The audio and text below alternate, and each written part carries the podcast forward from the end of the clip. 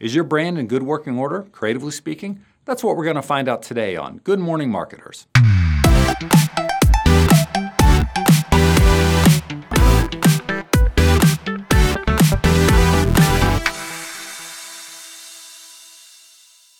Hi, I'm Craig Israel, Creative Director at ThunderTech. Here at the agency, we often have clients come to us because they know something is not quite right with their brand. It may be that the logo feels dated, the messaging falls flat, or something else is just kind of off. Because it can be hard to define what's wrong with a brand you live with day after day, especially if you've never stopped and looked at it objectively. That's why it's a good idea to bring in someone with fresh eyes to take a look at your brand and see if it's working for you as hard as it can. So, where do you even begin? A good starting place is your customers.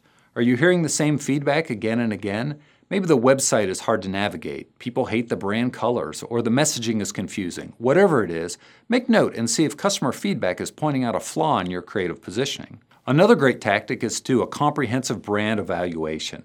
That is, take a look at all the branding you have out in the world letterheads, signage, website, brochures, so on.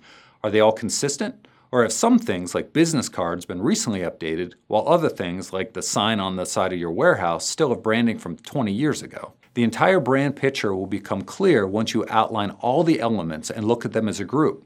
You may be surprised by what you find. Now, these visual elements of your brand can be easy to evaluate, but many brands neglect messaging, which can be just as important, if not more so.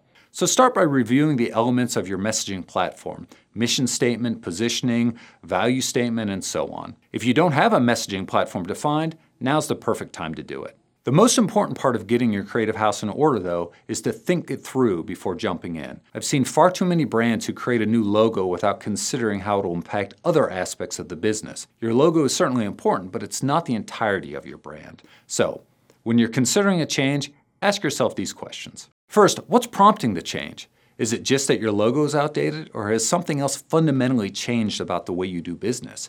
Has your audience changed? What's your motivation to do something right now? Next, how big is the change? Are you simply updating the logo like Starbucks did a couple years ago?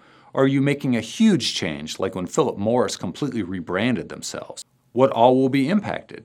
Especially if you're making a big move like a rebrand, consider everything that'll have to change business cards, letterhead, brochures, signage, vehicle wraps, so on. Finally, how will the change be received by your customers? You always have to consider your actions through the eyes of the people who buy your stuff. Using the previous example, the Starbucks logo was well received, while Philip Morris was widely criticized for trying to disguise the fact they were a tobacco company.